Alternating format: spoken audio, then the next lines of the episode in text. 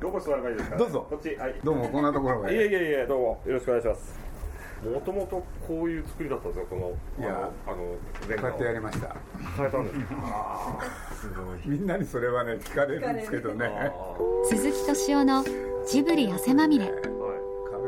今週のお客様は民主党衆議院議員で経済産業大臣の枝野幸男さん。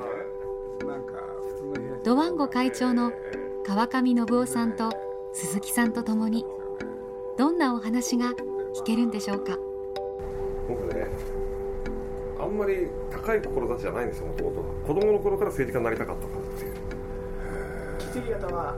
B, B 型です B 型ですか？やっぱり B か O ですよね。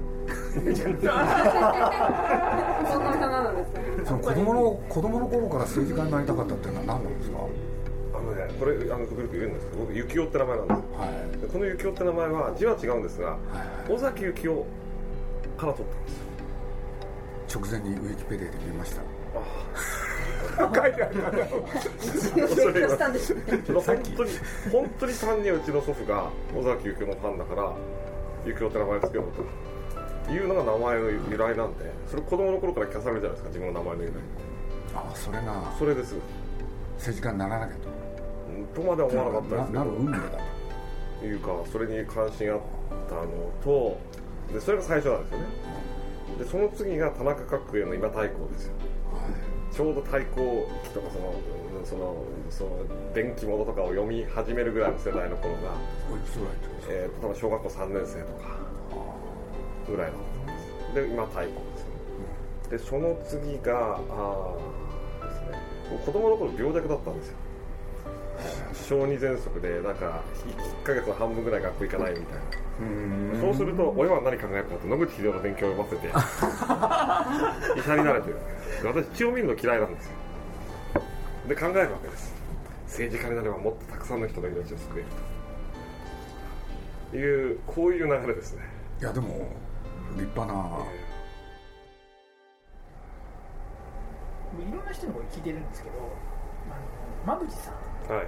にあのもうえもう78年ぐらい前にお会いして非常に立派な政治家だとであのすごい気持ちのいい人だと思ったんですよね、でそれが民主党政権取ってから以降馬淵さんの人相が悪くなったっていうのがうん。すごい気になっていて、なんでそんなことになるのかっていう。野党っていうのははい。常に正義の側にいられるんです。はい。常に正論で責められるんですで与党になった瞬間に逆になるんです。常にいろんなことでいじめられるんです。で多分そのことが多分ベースなんだと思います、まあ、それからあの批判されて当たり前と思わないとやってられないって感じの世界ですよね。多分その辺のギャップになんか気づいて慣れるまでの間っていうことじゃないですか。ねこれなんで逆にその正論が通用しないんですか？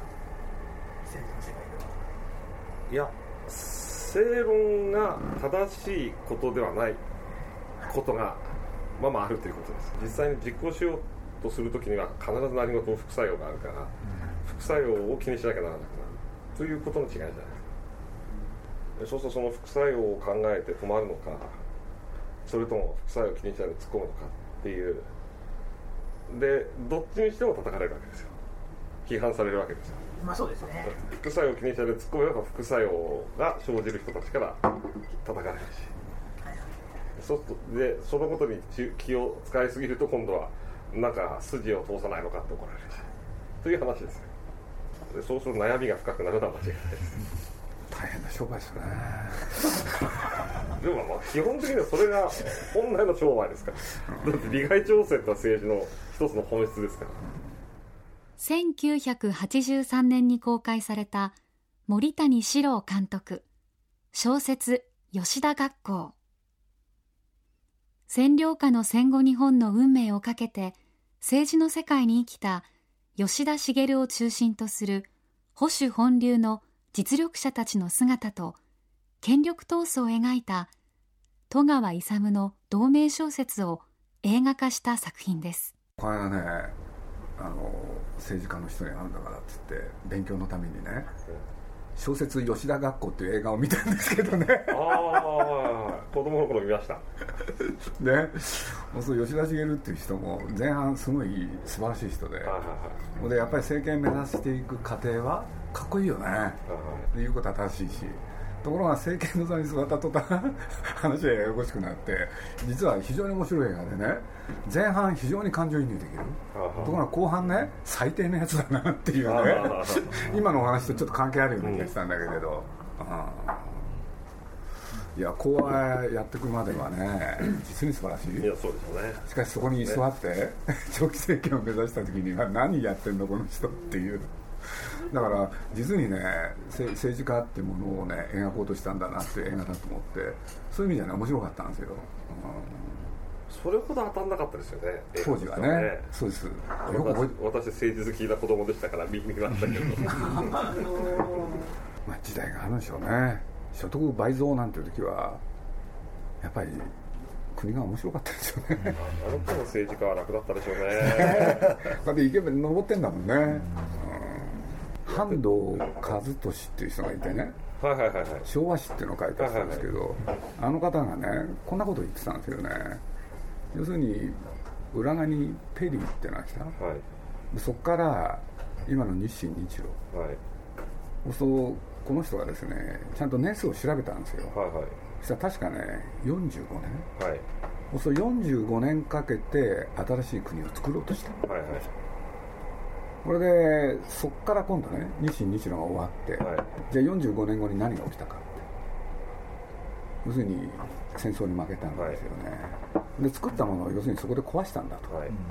そして戦後？はい。要するにまた新しい国づくりが始まったっつって、そうすると45年経つと？ちょうど昭和が終わるまで1990年。大体そう。また合ってますそうなんですよ。そうねこれは偶然に過ぎないかもしれないけれど今もしかしたらえ要するにまた45年かけて作った国を壊してるのかなえそうだと思います。そうだと思うんですいよやそうだと思うっていうのはつまりん。壊れるかどうかは別として1990はい、年がなんかやっぱり時代の変わり目だったんですよ。それで2000とり35年に向けて。向けて。それが壊れるプロセスなのか脱皮するプロセスなのかは、壊し方っていうのもあるんでしょうね。えどうやって壊すのか。ええ。えいやだから1945年の壊し方は非常にまずい壊し方っていうか、一番悪い壊し方になってしまったわけですよね、結局やっぱり戦争に負けるって壊し方ってのはやっぱり、えーまあそのこと自体が一番最悪なんでしょう。うん。壊さなきゃいけなかったシステムなんでしょうけど。うん。なるほど。本当に壊れたのは日露戦争から45年の後半でしょう。だから日露戦争までのやり方がうまくいかなくなって最初の20年ぐらいぐじょぐじょぐじょいろんなことがあって最後の20年ぐらいで一気にもうすごいです崩壊のプロセスに入ったからまだ日本は今回はまだ間に合う。間に合う。じゃないです。かねまだ間に合う可能性はあると思いますけどね。誰がやるかによってそれが決まっちゃうんですね。だけではないでしょうねでも要素大きいですよね。誰がやってもどうしようもないっていう時もあるんですよね。ね。誰がやるのか。政治家を選ぶのは国民の私たちです。そして私たちは節目節目で誰かに選ばれ誰かを選んでいます。それは新しい出会いを生み新しい何かを創造するチャンスかもしれませんテレビの創世記の話とかを3人ぐらいで定談で関口さんかな、うん文春のやつじゃないですか、ええ、文春なのかな、うん、評判になってるやつじゃないですかね。それ読んでやっぱりテレビ創世記はその今の多分ニコ動みたいなドワンゴみたいな感じだったのが要するに立派な会社になってしまったので大変だっていう、まあ、全体通したとはそういう話やっぱりうちの中の、あのー記者の人たちって、あのー自分のところに抱え込もうとするんですよ、でもともとニコ動っていうのはいろんな人に出てもらってたんですけどもそれがだんだん常連化してきて、ん。あの仲のいい人しか出さないとか,、ねなんかねうん。そういうふうに、ね、なんかなってきちゃうんですよね、うん。で気に入らない人あの人とかなんとなくね、まあ、排除とまではいかないんだけれども、うん。ちょっと距離を遠くなったりだとか、週刊誌っていうのは昔ねそういう人たちバンバン受け入れてたんですよね、これで契約もしてない何でもないのにねなんとなく集まってきちゃう、これでなんかうろうろしてる。でたまに仕事もする。でその間口が広かったのが例えば僕がやってた朝日芸能なんですよ。これで野坂昭之とかね五木ひろゆきとかねもう佐木隆三がどうしたとか津軽城のルーのなんとかさんとかね。バンバン受け入れる人がいるんですよね。そうなんです。これでそれを例えば徳間公会っていうのを受け入れてたんですよ。そうですよね。そうこれでその中からねだなまあ、当時は作家になるってことが非常に大きかったからバンバン作家になってきましたよね。だからもうね変なのいっぱいいたんですよ。でね記事だけ書いてんだけれど全然会社来ない、ところがね半年経って、まあ、昭和40年あれ78年かな。そしたらあの生産するんですよねある日、はい、そうするとその生産伝票がね500万とかね。当時の金で。それでねなんか揉めてるわけですよ。ならこれは。っつって。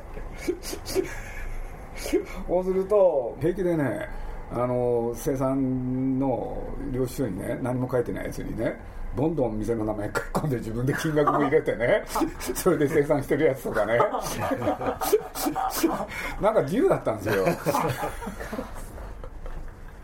でそういうのを見て見るふりしてたののが徳間公開ですよね。でこの中から誰か出てくるよっつって。でもやっぱりその場は必要だったんじゃないですかね。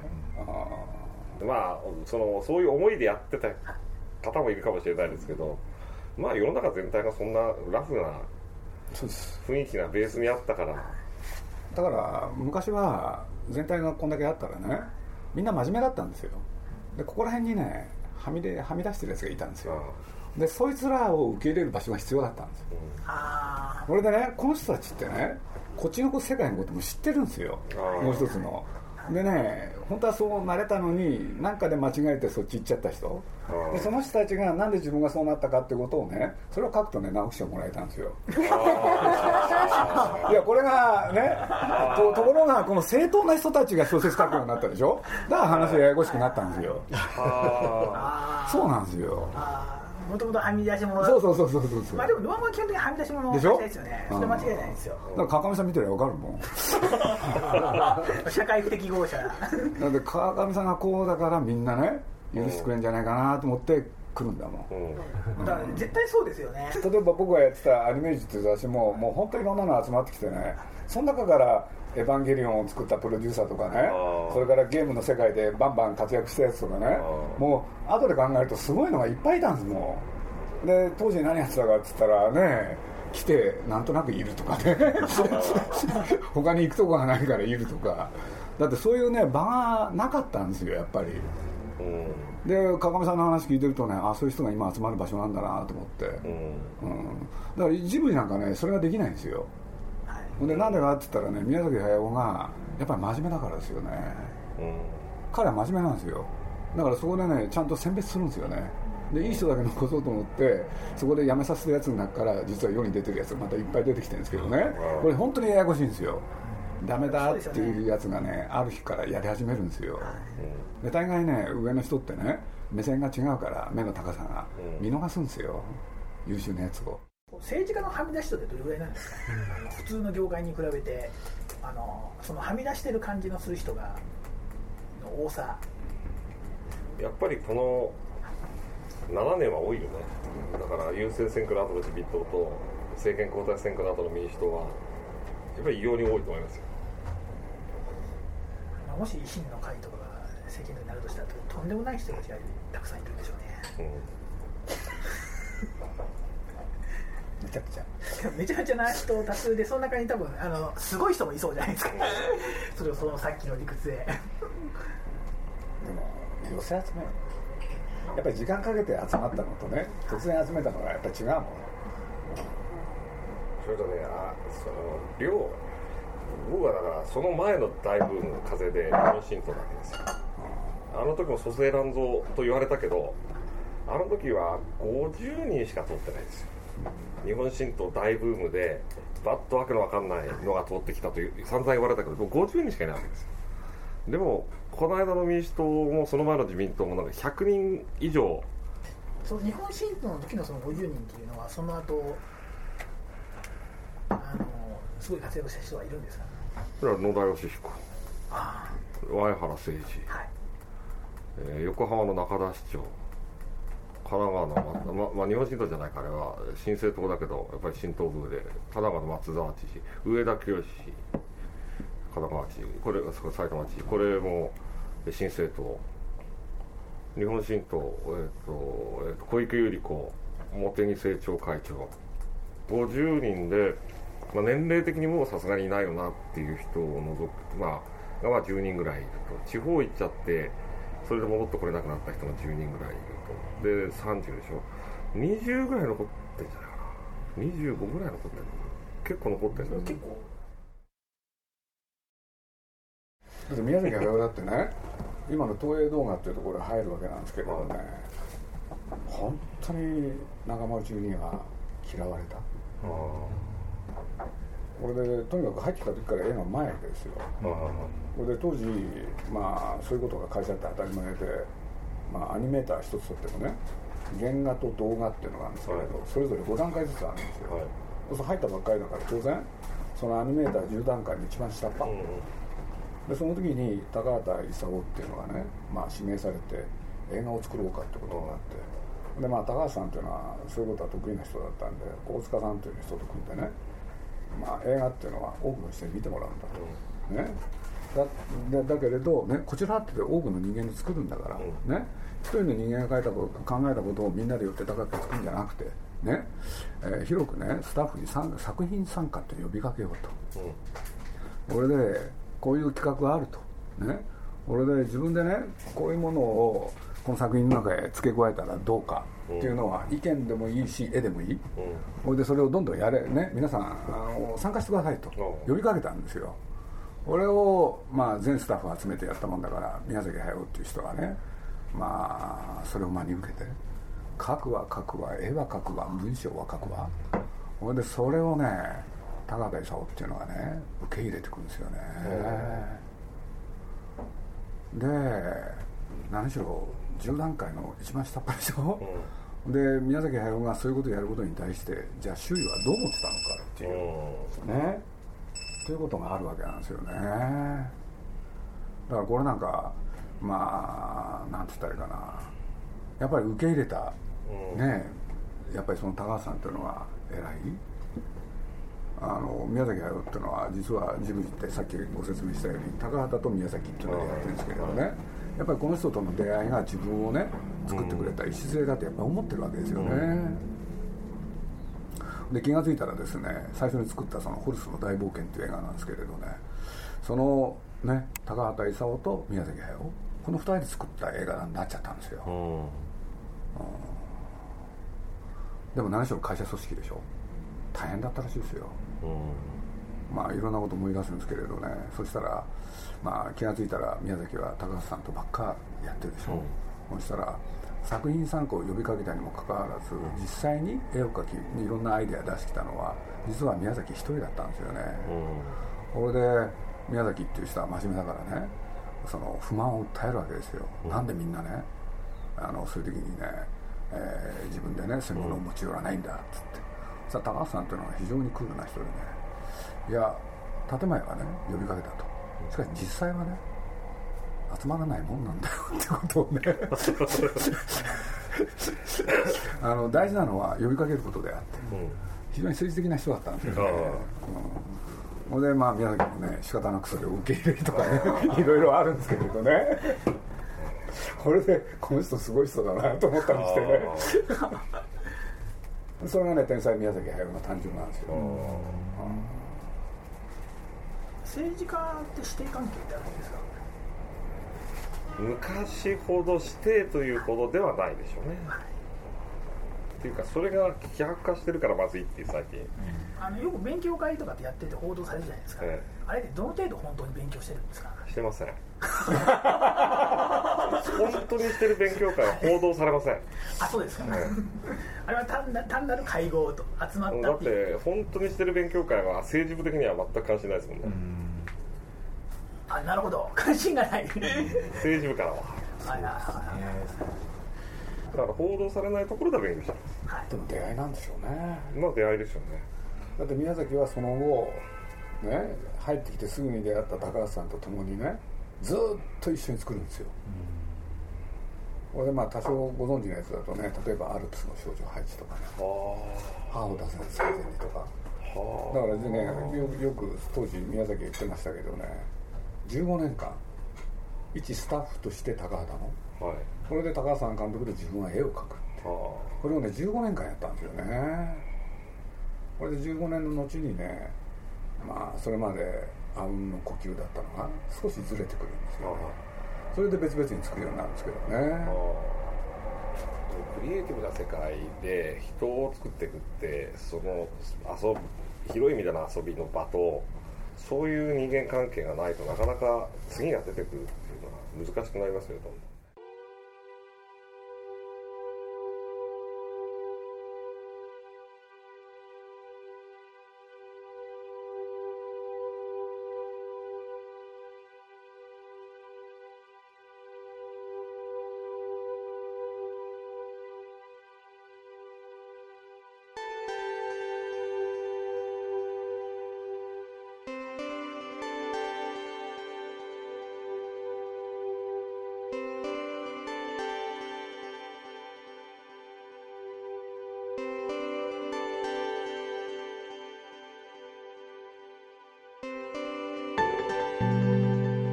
経済産業大臣枝野幸男48歳。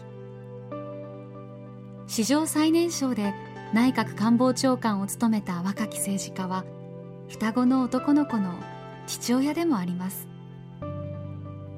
未来の子供たちのために彼はどんな足跡を残すのでしょうか？なんか疲れてませんか？普段こんな感じなんです。普段から疲れてこんな感じなんです家に家にいると必ず横に転がってるし。のんびりしてたらダメっていうねそういう求められるから。求められますよね。あれあれかわいそうですよね。だって国会とかね学会で居眠り禁止とかふざけんなきゃですよ日本の政治を良くするために まず、あ、の即効性あるのは政治家を暇にすることですよ。はいはい。そうですよ、ね、これは間違いないですよ。そう思います。勉強になりました じゃあそろそろ。ありがとうございます、またじゃあぜひ今後はもうちょっとあの本題に近いような、はい、でもあの周辺部分だいぶ面白かったです。い。やありがとうございます。いまたあのこれにこれにお付き合いくださいありがとうございま